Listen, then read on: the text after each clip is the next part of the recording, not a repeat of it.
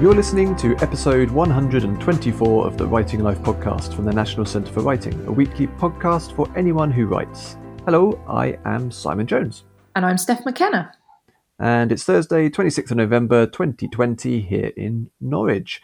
And Steph, you are back. I am back after my couple of weeks of hiatus. I was doing a house move and had no internet, so it's all been very uh, living out of boxes and all of that sort of thing. So I'm finally set up and I can get back and join you, which is where I want to be.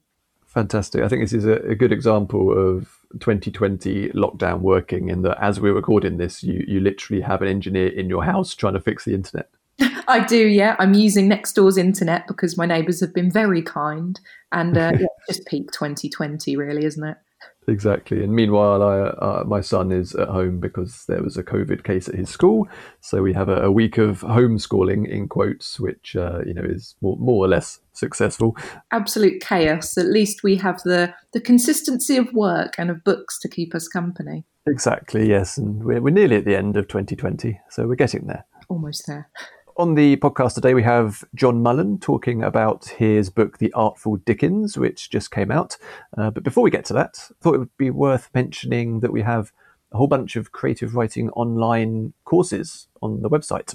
And they're selling extremely fast, aren't they, Steph? They are. They really are. They're flying off the off the digital shelves this year. So we've got our early bird offer at the moment for level one courses, which is offering 10% discount until Wednesday, the 9th of December. And those places, which are very limited, we've got about 15 places per course, they are filling up very quickly. So if you're interested in studying online with us in collaboration with the really prestigious Creative Writing School at the University of East Anglia, have a look at our website under courses premium tutored courses by UEA, and we cover all kinds of genres. We also have a campaign running at the moment to raise some funds for the Escalator campaign. So, this is an annual thing we do to support new and upcoming writers and give them some assistance in their very, very early careers.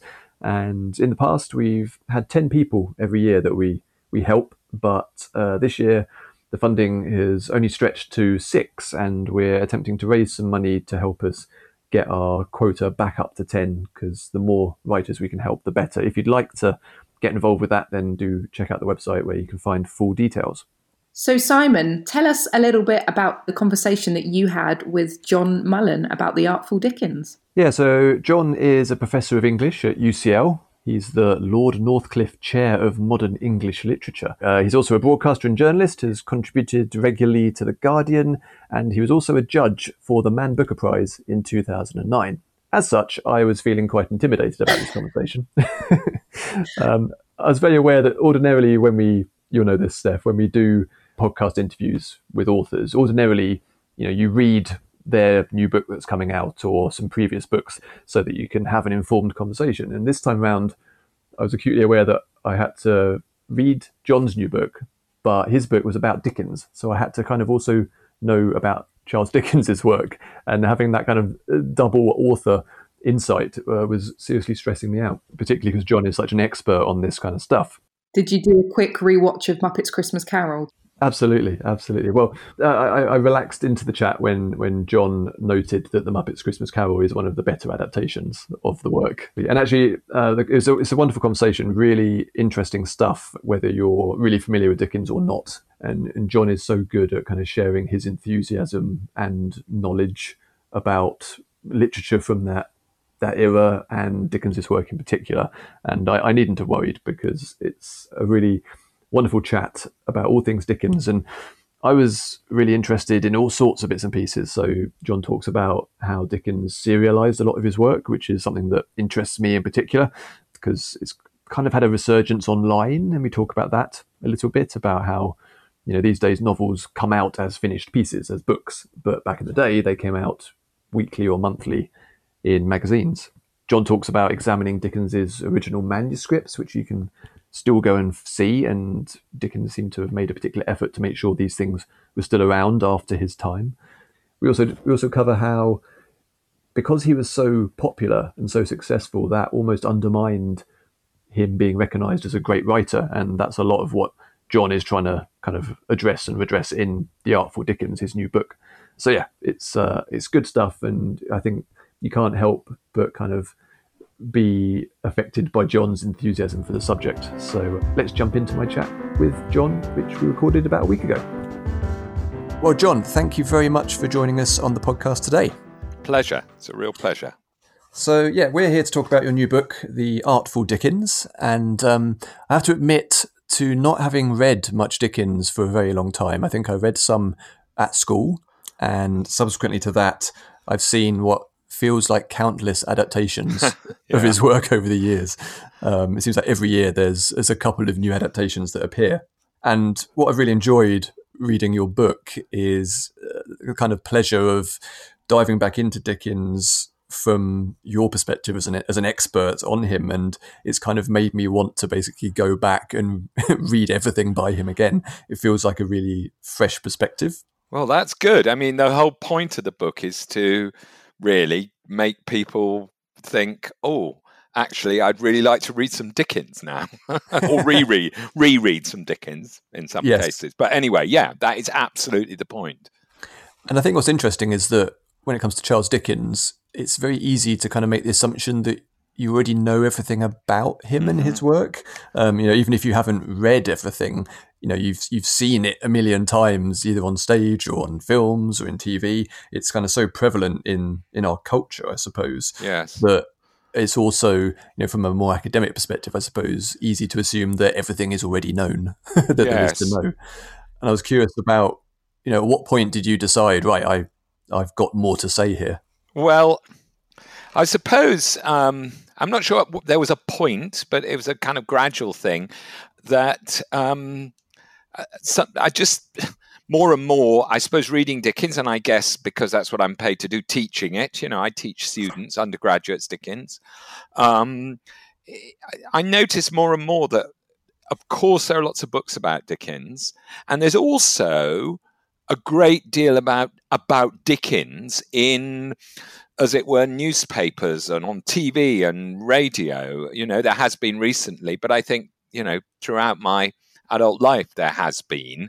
He's a sort of big character in our cultural imagination. And yet, and yet, and yet, with all that output, there seemed to me just increasingly, there seemed to me to be um, something that people weren't really talking about, and that actually academics, my own profession, were particularly bad at talking about, which is, um, well, the first sentence of my book is, What is so good about Dickens's novels? Boom. And I mean, you know, I, I, you could go to many of the books on the library shelf in my university in the Dickens section and not find that question much addressed. And getting interested in Dickens, it seemed to me that that actually wasn't a, a modern thing. What was really striking was that even in his own lifetime, his contemporaries, critics, sometimes even some of his friends, uh, like Thackeray, were sort of saying, "Oh yeah, well obviously he's very entertaining and everybody loves him and he does these characters and you know blah blah blah and Christmas blah blah blah."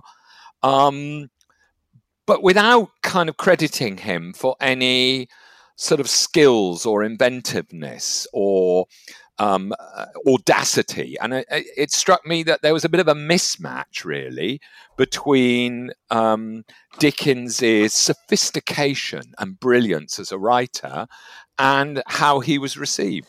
Yeah, it's interesting that the, the notion of him as this kind of great entertainer seems to be regarded as being kind of mutually exclusive with him being a great writer. Yes. As if yes. the two things can't go together. Yes, exactly so. I mean, there's a long history of that. And, and clearly, in a way, um, implicit in your introduction it was the fact that his adaptability, uh, um, his dramatizability, has played some part in that. It's almost as if the more films you get, um, the more, the less seriously he's taken as a writer. Um, and, you know, take one very, very obvious, simple example of that. I think, I can't actually prove it, although I can go quite a long way towards it.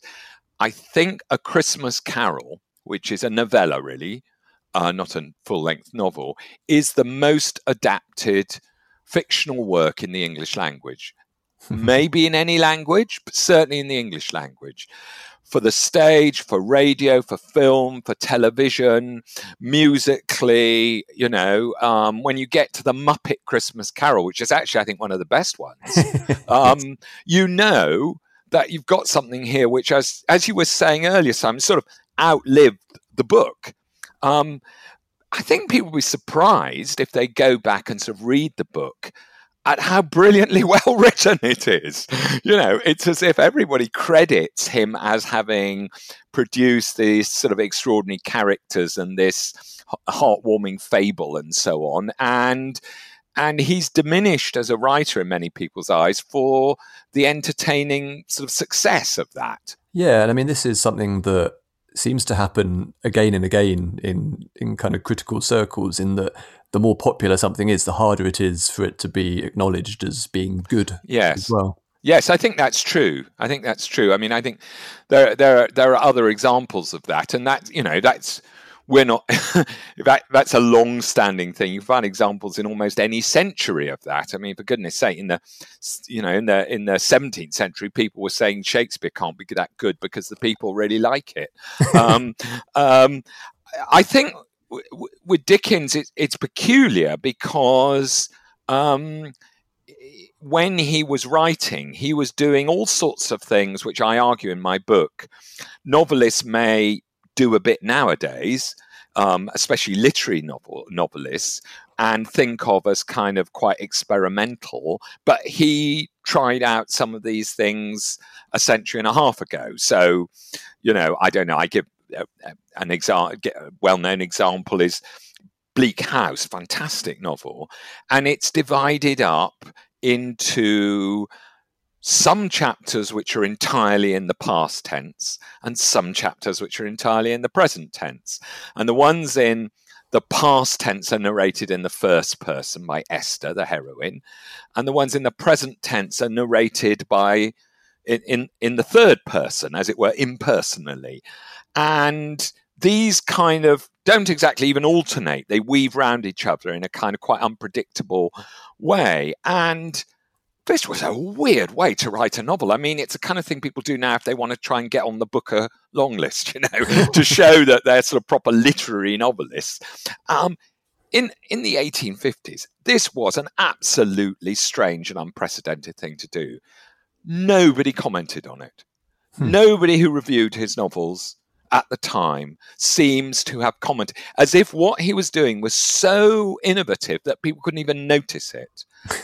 and and I think I mean I sort of you know try and describe quite a lot of examples of that sort of thing in his career that he wasn't just this sort of off the cuff um, laughter and tears, popular entertainer. I mean, he was entertaining, and you know, not the least of his achievements is I think he's the funniest funniest great novelist in English literature, but he was also a very sophisticated writer and an incredibly daring one. Yeah, well, you make such a good case for the fact that he was experimental and pushing boundaries and trying new things, which, you know, as you say, it makes it all the more strange that he was maybe dismissed a little bit at the time in terms of his writing skill and what he was trying to do. Yeah, I mean, you know, one of his great sins, of course, was he sold in huge numbers, and how um, dare he? you know, yes, and and and Trollope in in Trollope, uh, you know, Trollope's a good novelist. I like Trollope, not a great novelist, but a good one. And in his novel, The Warden, he sort of he satirizes Dickens as Mister Popular Sentiment, um, who and the implication is if somebody sells so many novels, they must be, as it were, peddling easy sentiments to the masses. Um, and you know that that thought I think has lingered in a lot of criticism of, of Dickens, but I, I think it's simply not true, and that although there are certainly sentimental aspects to his writing, it doesn't mean that he wasn't formally a very kind of original and and very testing writer actually you know and uh, i mean you know another example i give the sort of thing that people started doing in the late 20th century. You know he does these things i don't know if you know some his his wonderful, un- incomplete final novel, The Mystery of Edwin Drood, but um, which I think would have been one of his best if he'd lived to complete it. Hmm. And and and the the villain, as it were, of the novel is a drug addict.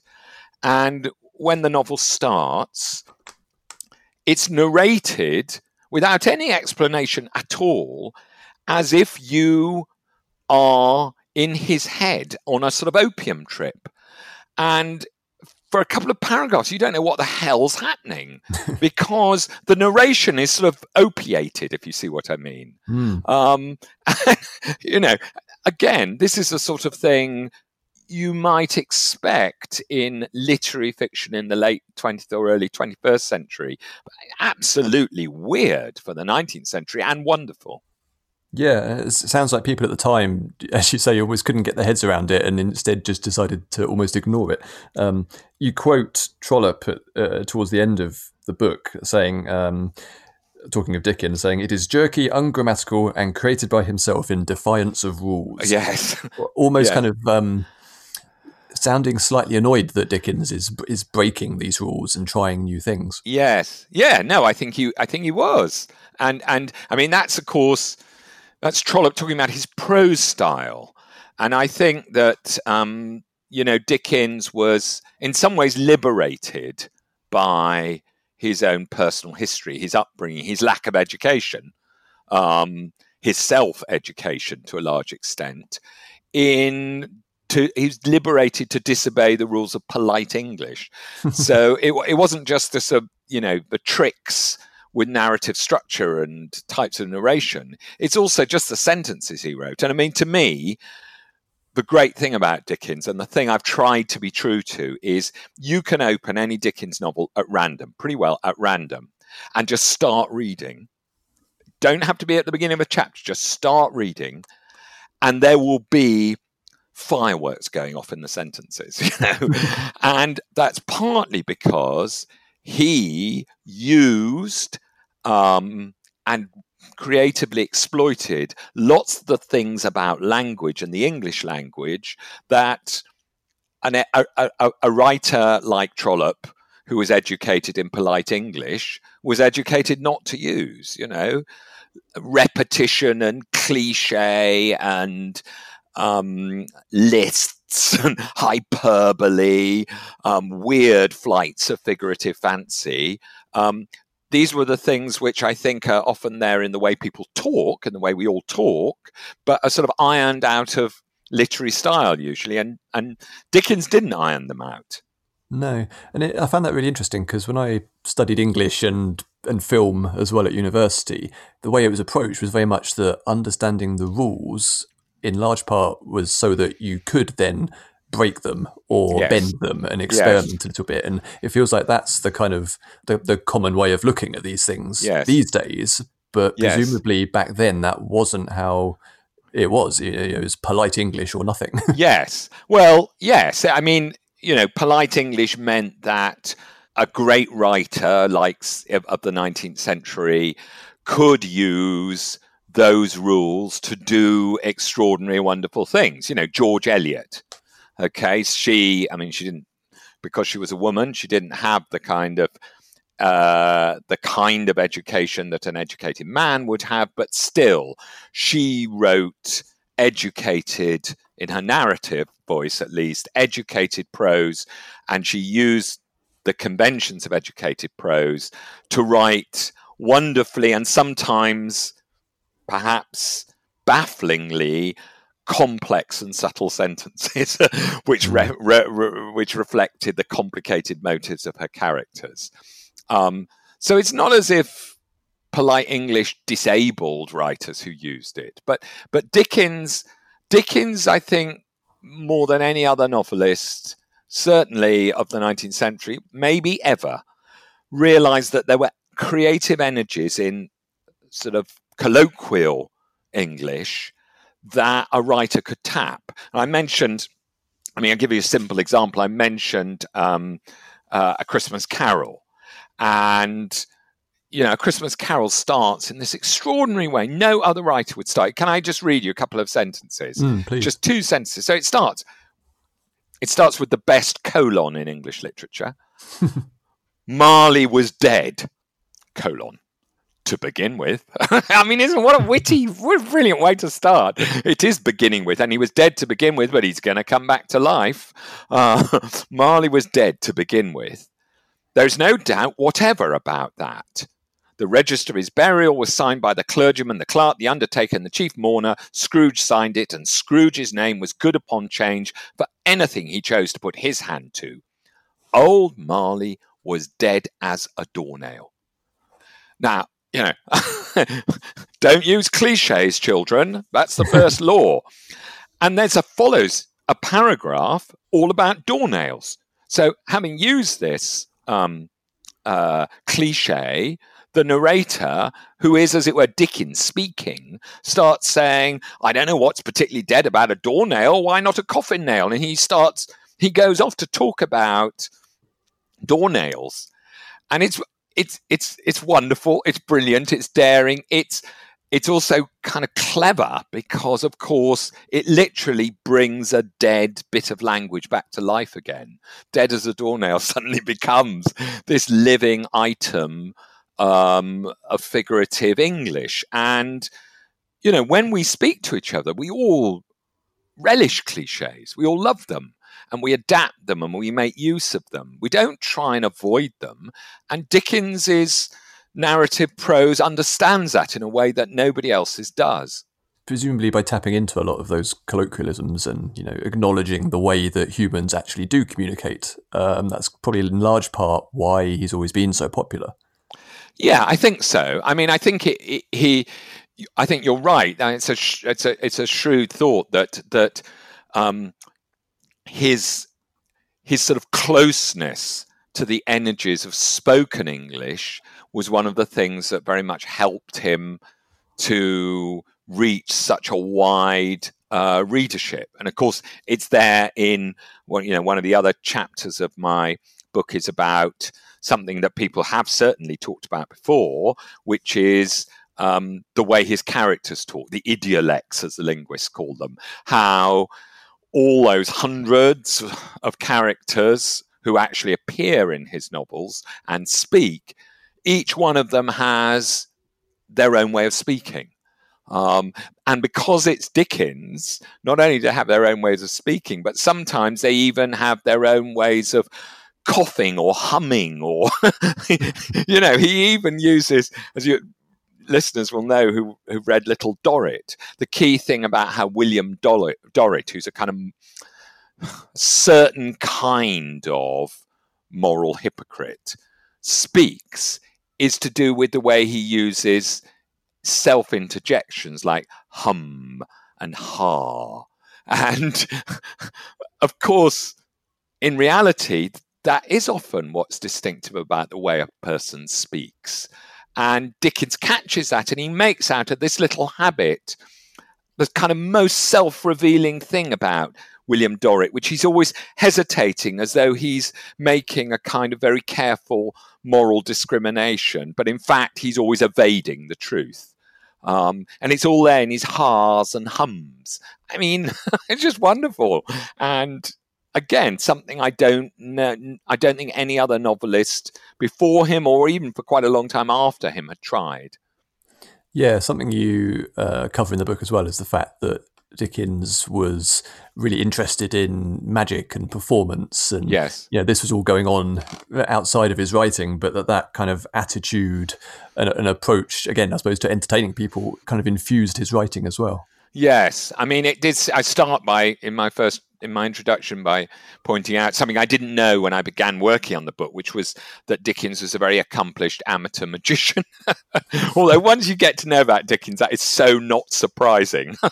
I think I, I, I don't know. I think that's a bit of a metaphor for the way he he was as um, a writer. That you were supposed to take pleasure in his trickery, you know, and his verbal trickery. Um, and his verbal and and and his sort of narrative ingenuity.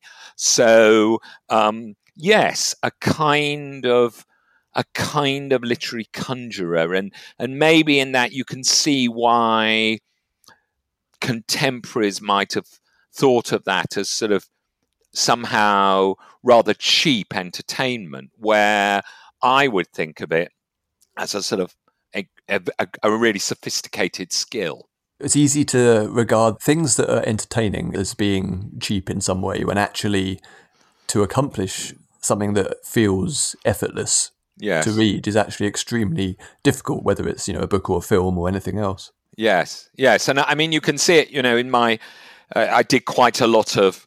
Uh, I spent quite a lot of time with the, the surviving manuscripts of some of Dickens's novels, um, most of which, not all, but most of which are in the library of the Victoria and Albert Museum because um, he carefully preserved them as if wanting plodding academics like me to take note of them in future years. Um, and it's very striking that, though, of course, he was writing for this so popular medium that he himself pioneered, the the the ins- novel by installments.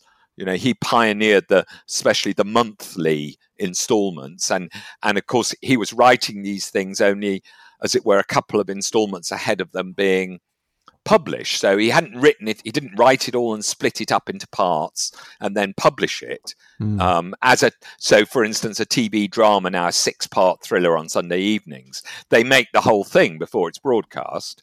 But no, he was writing as it was being published. So you had, you had to really commit, as one might say. I mean, imagine it if you're a writer having to commit to the first and second and third and fourth installments of a very complicated, very complexly plotted novel, whilst you were still writing the 10th and 11th installments. I mean, it's quite a scary thought, I think.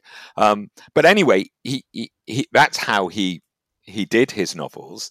And, and one thing that you really see if you sit with the manuscripts is how, even though he's writing at speed under great pressure, um, and there are no second, third, and fourth drafts. You know, the the the first draft is it, but he's minutely correcting, rewording, recalibrating um, all the time, and so you can see the spontaneity, yeah, but you can see also the absolutely minute artistic attention to each sentence. Yeah, exactly, and that's the stuff that critics maybe wouldn't have recognised the amount of effort that was going into what actually ended up on the page in the end. Yeah. Um, all, the, all the stuff you cover about the manuscripts is fascinating. Uh, I love I love that they exist and that you yes. can see that process. I love that they exist. You're absolutely right. I love that they exist. And you know, I mean, um, anyone listening to this to this podcast can try to go online and and and see them on a screen. And you can do that, um, not all of them, but samples of them. But actually, they're so difficult to read that even on the you know most minutely pixelated digital image you can't it's really difficult to make them out you really have to look at them in the flesh as it were and very very closely because he wrote very very small and then he crossed out and crossed out and crossed out in these strange sort of looping, strange inks of loop to make things as illegible as possible, and then wrote things in in even smaller sort of uh, um, um, lettering. And of course, the lettering is itself a bit faded now, so that makes it harder still. And actually, yeah, you have to sort of try to see it in the flesh, but it's there. I mean, you know, the, and I have to say, um, you know, that's a name name checking. Um, the uh, uh, the librarians curators at the it's called the National Art Library in the V&A were fantastic and incredibly helpful. And you know, it, it, it's miraculous. You say you send an email and you say. Um, I want to come in tomorrow and look at the manuscript of David Copperfield, please. And they say, Yep, fine, we'll have it rating. How many you get in? And there it is and it's not a fair copy. It's what he wrote when he first wrote it, you know, and when he starts. Um, uh, the first chapter, that was him starting it. I can't, I mean, I've looked at lots of literary manuscripts in my life, and I, I can think of no other example where you feel as close to the sort of the the actual exciting moment of creation as you do with his manuscripts. Mm. I, I, love the bit uh, where you mention how he liked to send off quite messy manuscripts that were difficult to pass because that meant that the the proofers and the, the printers would pay attention. yeah, that's what he said. He said, "Oh, he said never." He said to another writer, I think. Um, uh, uh, I don't know if this lesson would go nowadays for, for, for, professional authors, but he said never never make fair copies because if you make fair copies, it looks really really good. They will give your work to the most inexperienced sort of boy in the print shop to set up the print. He said, whereas if the manuscript's almost um, um, illegible, you will get the best guy in the print shop. so there you are. I mean, yeah. and, and I mean, looking at his manuscripts, you really, you do respect the skills of the pers- people who, um, who had to turn it into print because we have the proofs of, of many of quite a few of these novels, not all of them, but we have some of the proofs. And he was still correcting away at proof stage. And they didn't make many mistakes. You know, hmm. they really didn't. Yeah. It's a shame to think that writers now, you know, many of whom will be writing uh, digitally, that these kind of manuscripts where you you know you see the process scribbled all over the page, uh, probably unlikely to exist for yes. academics. You know, two hundred years from now. Yeah, yeah, no, you're right, Simon. Now, that's something yeah, that's something I ponder sometimes um, um, because, of course, for literary academics in particular, manuscript evidence is especially, you know, wonderful and alluring. Not not just because of that sort of uh, the magic that we all feel of sort of the original, you know, the original, but but also because sometimes with those writers for whom the manuscripts exist, it's possible it's a way you get as close as possible to something like what the author had in mind you know and that's why literary academics are so interested by literary manuscripts because if you see that i don't know to name another person for whom lots of manuscripts survive if you see that wordsworth originally wrote the line this way and then crossed it out and wrote it another way you sort of feel that you can you can see what he's up to, can't you? You can mm. see what he's thinking, what he's doing. Um, and of course, equally frustrating when there are great authors like Shakespeare or Jane Austen, for whom pretty well, Shakespeare, you know, no, yeah, both of them, pretty much nothing, hardly anything survives of manuscript evidence. So all you have is the printed text, and you can't get beyond or behind that. And I, and I said earlier, you know, jokingly that Dickens it's as if Dickens left it for people like me to look at. But it's not entirely a joke. I mean, I did I do think that he wanted posterity to know that he wrote with a careful design. so he left not just the manuscripts of pretty much all his novels from um, sort of from about a third of the way his career, from Dombey and Son onwards. Um, but he left his working notes. So he made what he called mems for all his novels, certainly all the ones in monthly installments, which were, um, you know, quite careful chapter plans of how they were going to go. And he used these practically as he was writing to keep things recorded, you know, because he was having to to plan ahead all the time, and he very carefully preserved them, um, and they survive. And good paperback editions of his novels actually reproduce them, usually at the back, and they survive because he wanted us to see. You know, he wanted us to know. He wasn't just sort of doing it on on the hoof, as it were.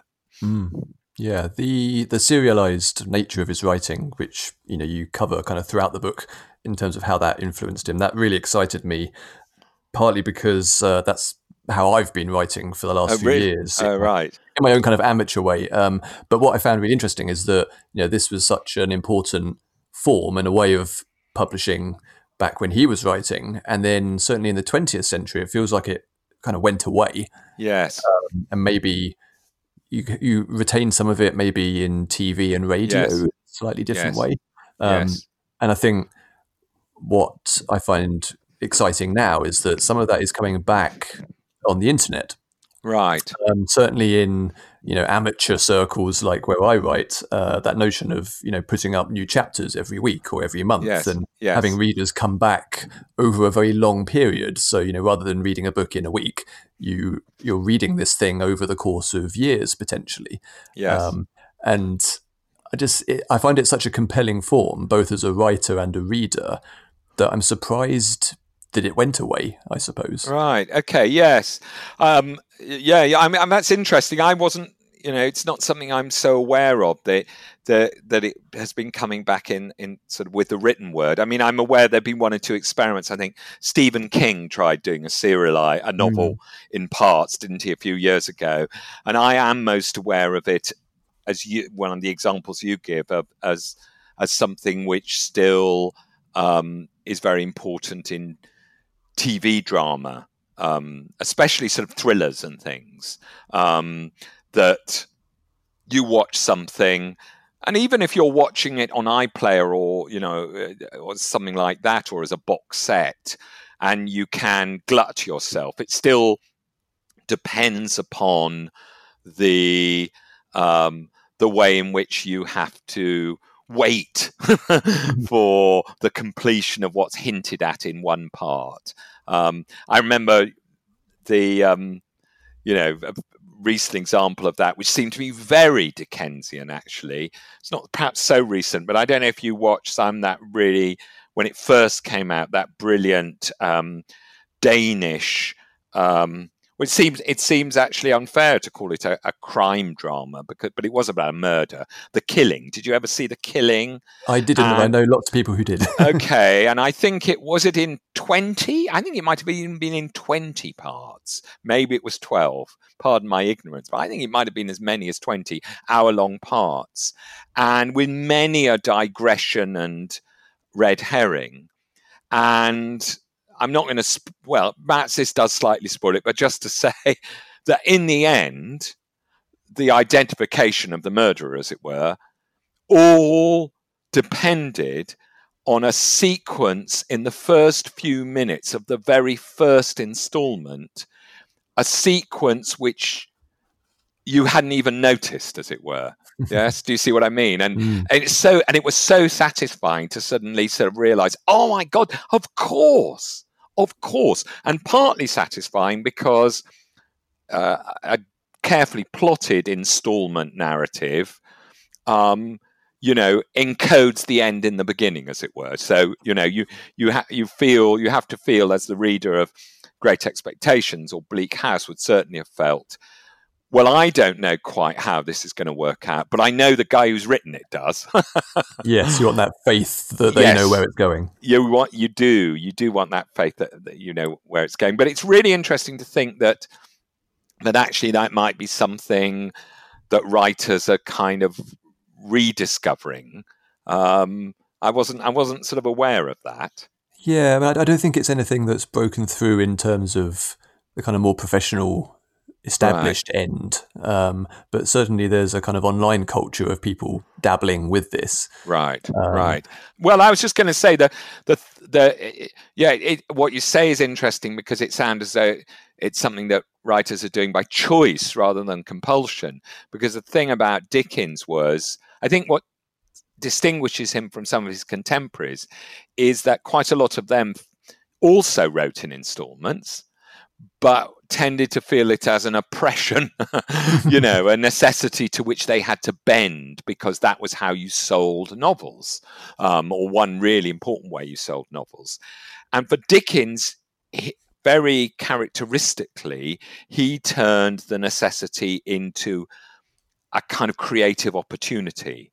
Um, so, you know, the business of what I don't know, t- take a very simple example. Early on in Great Expectations, which was published in weekly installments, um, Pip is visiting Miss Havisham's house for, I think, the second time, and he encounters a mysterious and unknown man on the dark stair stairway, and the man sort of grabs him and speaks to him threateningly. And he says the thing as a sort of 10 or 11 year old child he finds most threatening and unnerving about this man is the smell. And very characteristic of Dickens, his novels are full of smells. And it's a smell of perfumed soap. And that as a child, he thinks, why, why does he smell of perfumed soap? Is he a doctor? No, he can't be a doctor. He's too rough and frightening a man to be a doctor. And anyway, that's it. That's gone. And then weeks later, for the reader, years later for the character, he meets him again in the Three Jolly Bargemen, the inn, and he's arrived, this man, to tell him that he has great expectations. And he's a lawyer, Mr. Jaggers, and he's carrying the same smell. And then weeks and weeks later, and many years later for the character, when he's a young man and he goes up to London, he visits Mr. Jaggers' office and he discovers the secret of the smell. and after a whole day dealing with these very uh, low life characters who are his clients, Mr. Jaggers' clients are those accused of murder, robbery, um, and he works in the shadows of Newgate Prison. Um, at the end of his working day, he washes off his clients.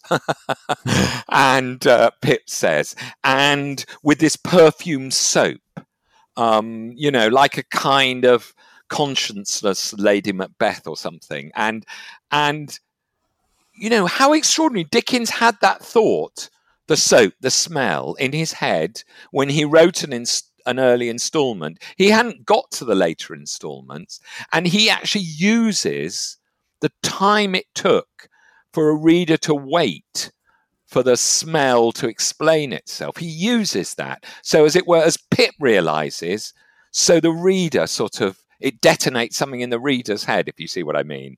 Um, and you write, oh, yes, that smell, that smell again. Now I understand. I mean, isn't that extraordinary? I think so. Yeah, and I think the intensity of the payoff for the reader is is so much more satisfying. You know, if you have in real time been with this story yes. for weeks or months, whereas you know it can still be a very satisfying story if you read it over a few days, but it's not quite the same, is it? No, it's not. It's not. And of course, but I mean, I you can still read a Dickens novel like that, but but eh, you have to be very sort of. It's quite an artificial thing to do. I guess the tele, you know, you talked about at the beginning about all the televised and filmed versions of it. The one that tried to reproduce that experience a few years ago was Andrew Davies's version, The Bleak House, which um, was done in 12 weekly episodes.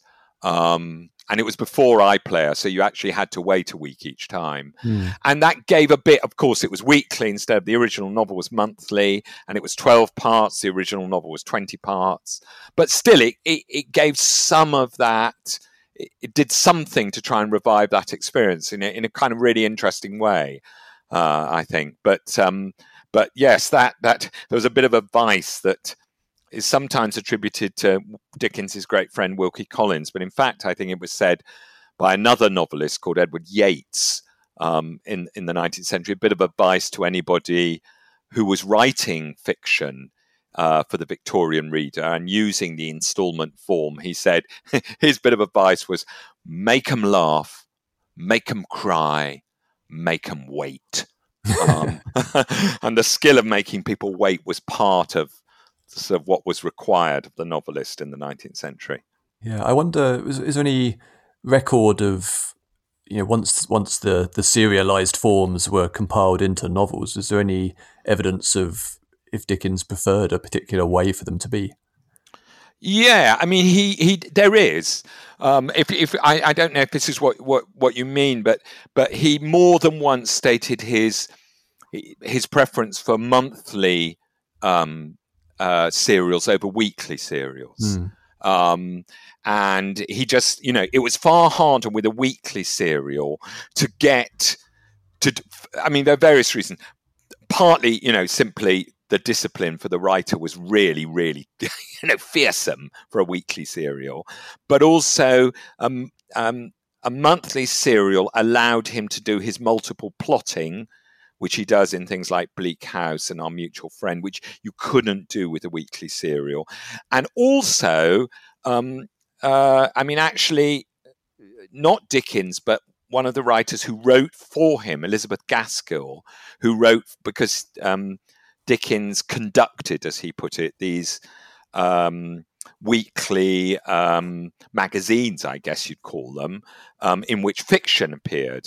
And uh, Gaskell, two of the most famous ones were Household Words and All the Year Round. And Gaskell wrote um, for All the Year Round, and she wrote um, uh, one of her, oh no, Household Words, I think it was in her best known novel, one of her best known novels, North and South. And she said the trouble with um, writing weekly novels is when you get to the end, the sort of denouement, the kind of resolution of all the strands, is really impossible to do within the space of a week, you know, a little weekly installment. You need mm, much yeah. more space to do it.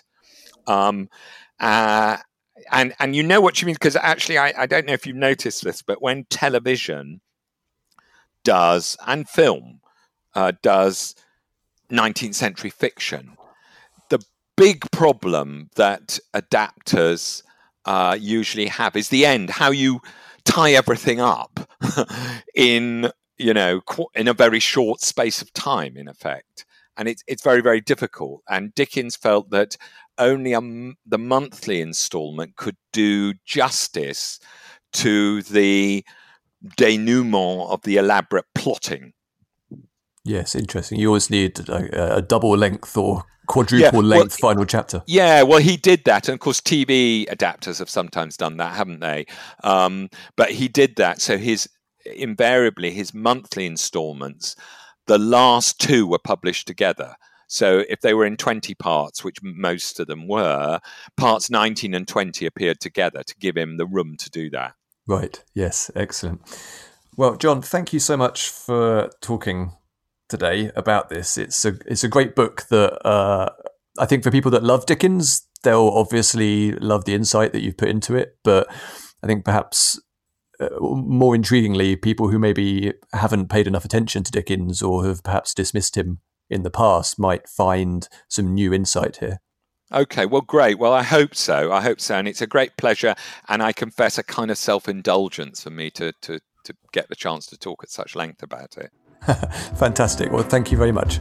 Okay, great. Thank you. Thanks to John for coming on the podcast. Don't forget you can find us on Twitter and Instagram at Writers Centre. You'll find us over on Facebook. And to find out more about our premium courses, about our Escalator fundraising campaign, and to check out more podcast episodes, head to nationalcentreforwriting.org.uk. Please do rate, review, and subscribe to the podcast wherever you happen to be listening to us. Thanks again for listening. Keep writing, and we'll catch you on the next episode.